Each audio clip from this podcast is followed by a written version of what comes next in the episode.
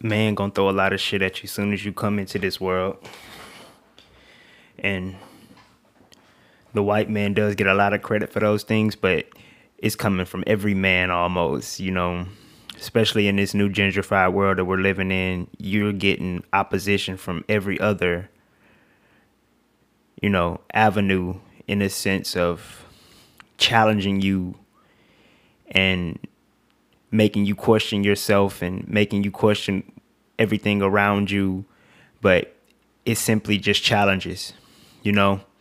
And the good thing about challenges is that they can be conquered but understanding your load and what you can take and what you can't take like sometimes you'll have to compromise.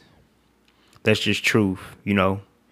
It's a part of the art of war you know? Sometimes you may have to retreat you know? But you stand for what you stand for when you stand for it.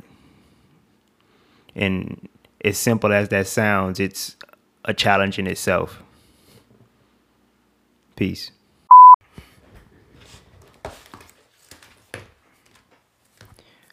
Stand for what you stand for.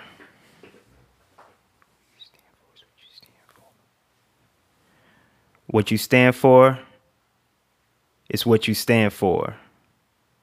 And if need be, add more. But when the muscles start to sore, don't be ashamed to take a detour. Rest area, next exit. Expect what's already expected. A man can't be a man unless he's rested.